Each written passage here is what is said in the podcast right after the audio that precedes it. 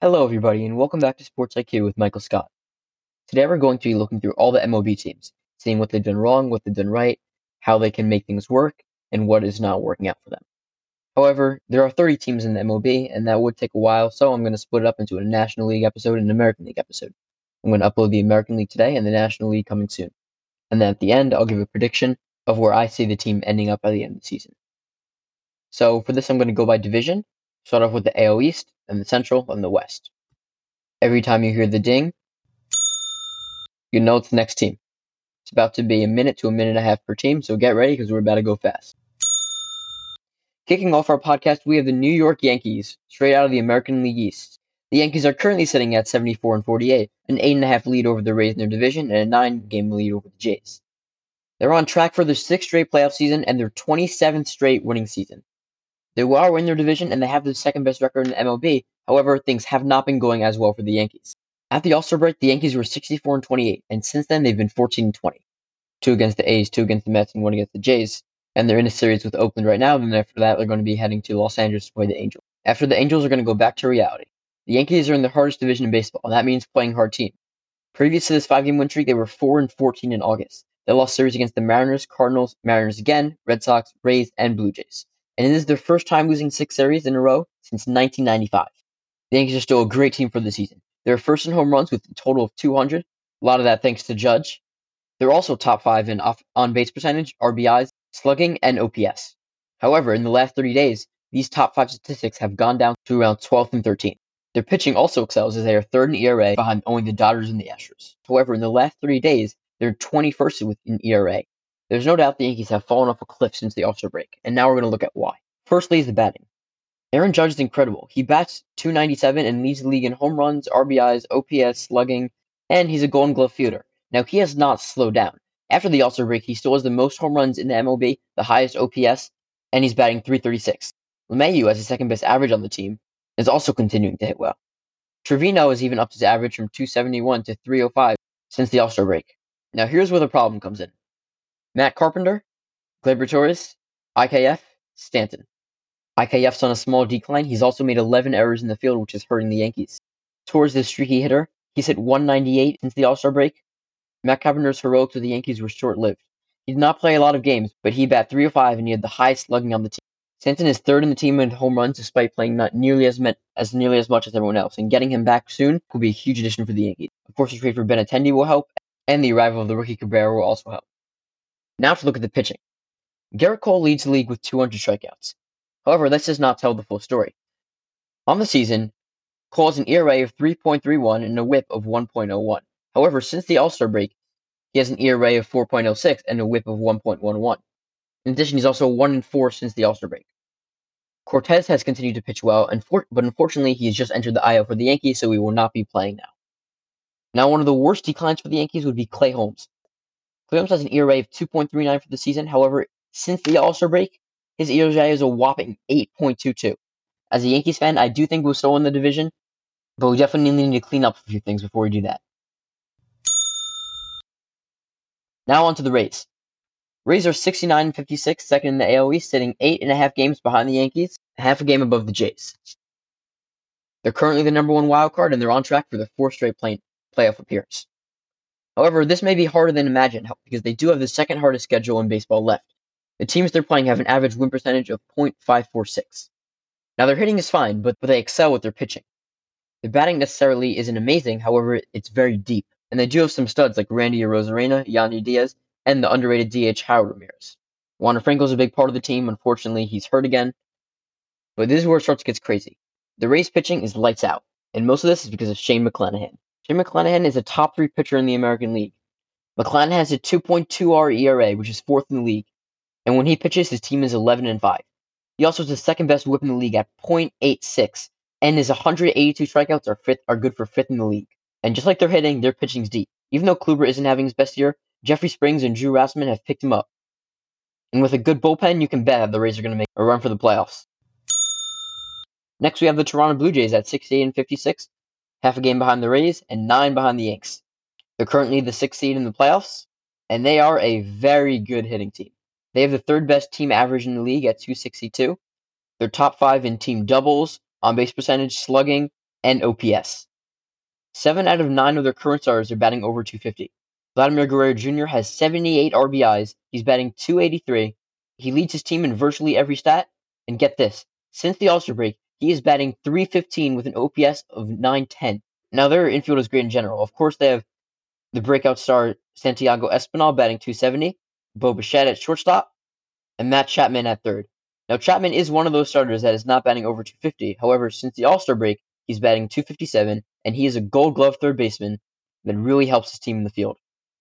Of course, you can't forget Alexander Kirk behind the plate, who's one of 11 players batting over 303, and an amazing outfield trio of George Springer, Teoscar Hernandez, and Luis Gurriel. Gurriel's batting 295, and George Springer, the amazing fielder and hitter, the former World Series MVP, is batting 403 since the All Star break. Now, their pitching's fine, but could use some work. The big 6'6, 260 Alek Manoah is on pace for an All MLB team with a 2.66 ERA and 1.04 whip.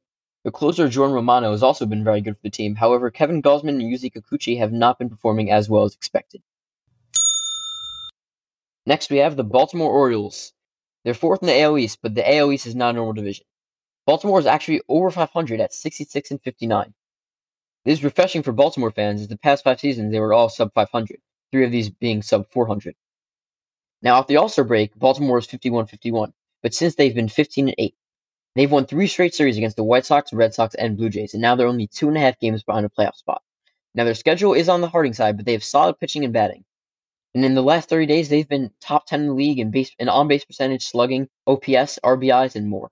Now they don't necessarily have a star in offense, but Cedric Mullins and Jorge Mateo, Mateo are sure fast. Mateo has has a 28 stolen bases, good for second in the league. Cedric Mullins stole 26 bases, tied third in the league. He's also an amazing outfielder that has batted 301 since the break. Mateo's been batting 286 and leads the league with seven triples. Of course, outfielder Anthony Santander is leading the team with in slugging, home runs, RBIs, and even more. And get this, since the All-Star break, his slugging is .531, which is amazing. And also, another key to their success, catcher Adley Rutschman woke up and is now batting 299. Tyler Wells is hurt, but Trey Lyles has improved pitching, and they have an amazing closer in Felix Bautista, who has a 1.62 ERA and a .84 whip. And they also have a good set of relievers led by Cionel Perez. Fifth in the AL East, we have the Boston Red Sox.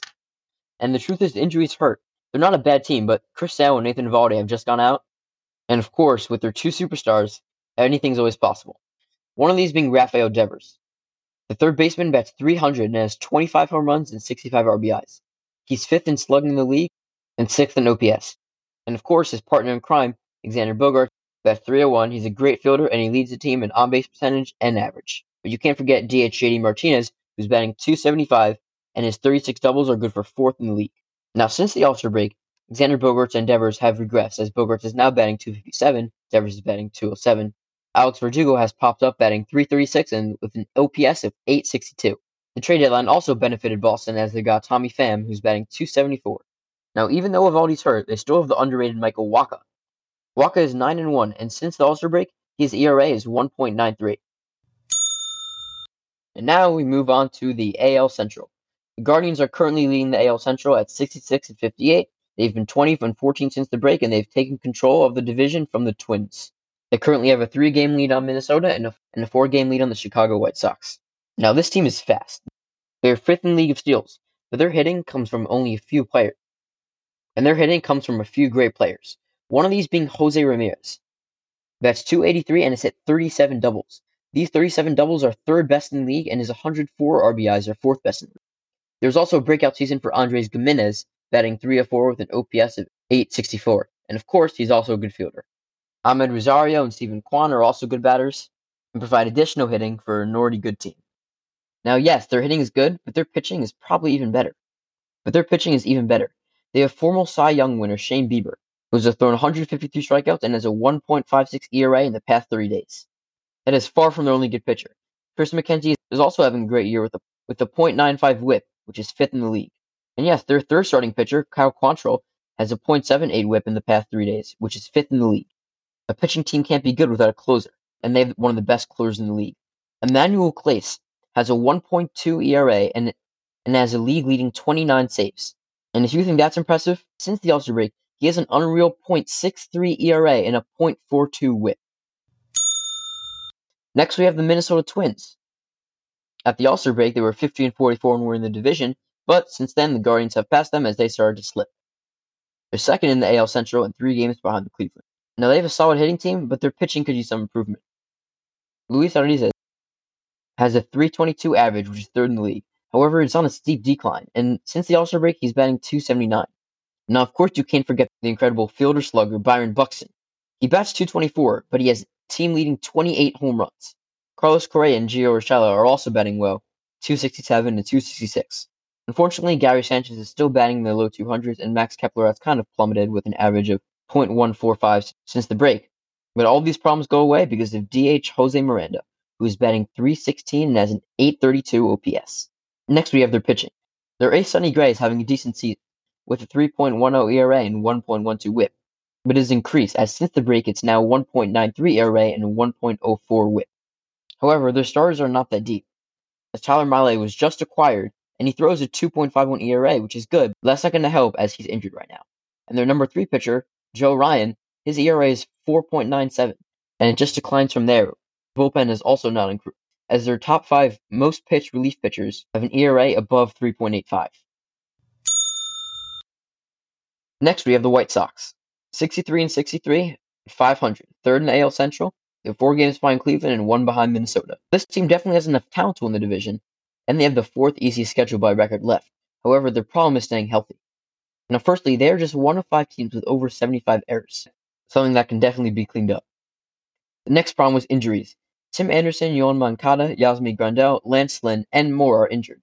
While the shortstop stars Tim Anderson was batting 301 and he's normally an elite fielder, he's having an off year this season in the field and was not performing as well as he normally did.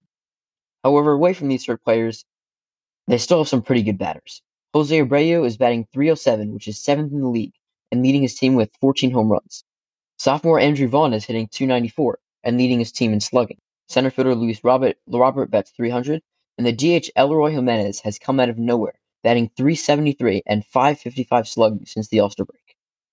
Now, while their pitching can be improved upon. Dylan Cease has improved miles. He has thrown 182 strikeouts, which is fifth in the league. He is 12 and 6 and has the fifth best ERA in the league with 2.27. The number two pitcher is Lucas Giolito. Now his ERA is 5.14 and a WHIP of 1.50. And unfortunately has not gone better since the All-Star break, as as since then it's 6.29 and the WHIP is 1.75. Now their third and their fourth pitchers are both hurt. Their relief pitching is decent, led by Kendall Graveman, and of course, they have Liam Hendriks, who's a solid, who's a solid closer. Next, we have fourth in the AL Central, Kansas City Royals. The Royals are 51 and 76 and fourth in the AL Central. Now, unfortunately, the Royals have really not been playing well. Six out of their nine starters bat below 250. However, they do have some bright spots. One of those is Bobby Witt Jr. The 22 year old shortstop bats 254 and leads his team with 18 home runs. He also is extremely fast with 25 stolen bases. That being said, he does need to work on his fielding, as his fielding percentage is a bit low at 95.6%, and he does have 17 errors. Veteran Salvador Perez is hitting well since the break, 2.69, and their DH, Vinny Pasquantino, was batting 301, but unfortunately is now hurt. The pitching definitely needs some work, as their ace, Brady Singer, is the only pitcher that has a record over 500. Singer has been lights out since the All-Star break.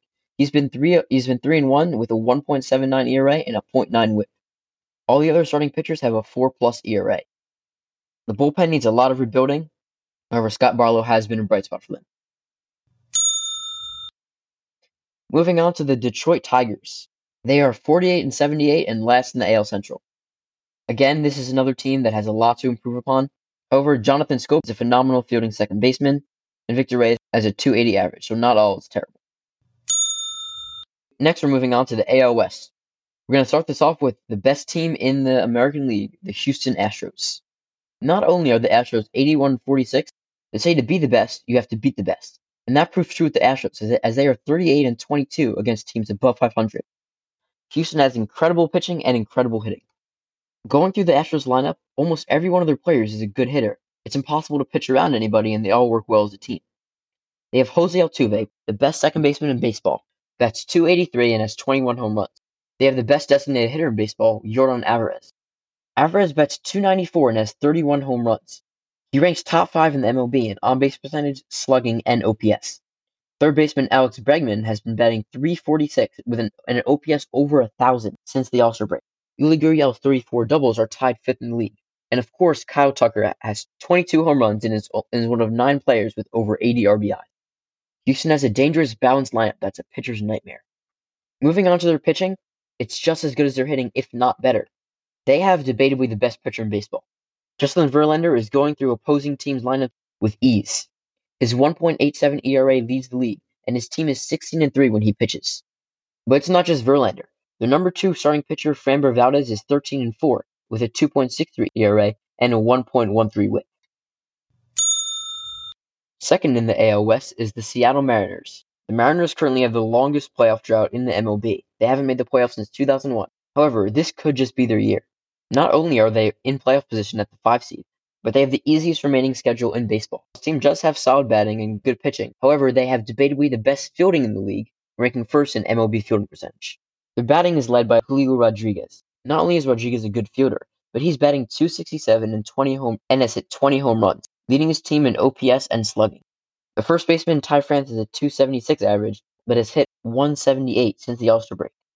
But third baseman Eugenio Suarez has 23 home runs, and Adam Frazier has been playing well since the break batting 269. Their number 1, 2, and 3 pitchers all have 119 plus strikeouts.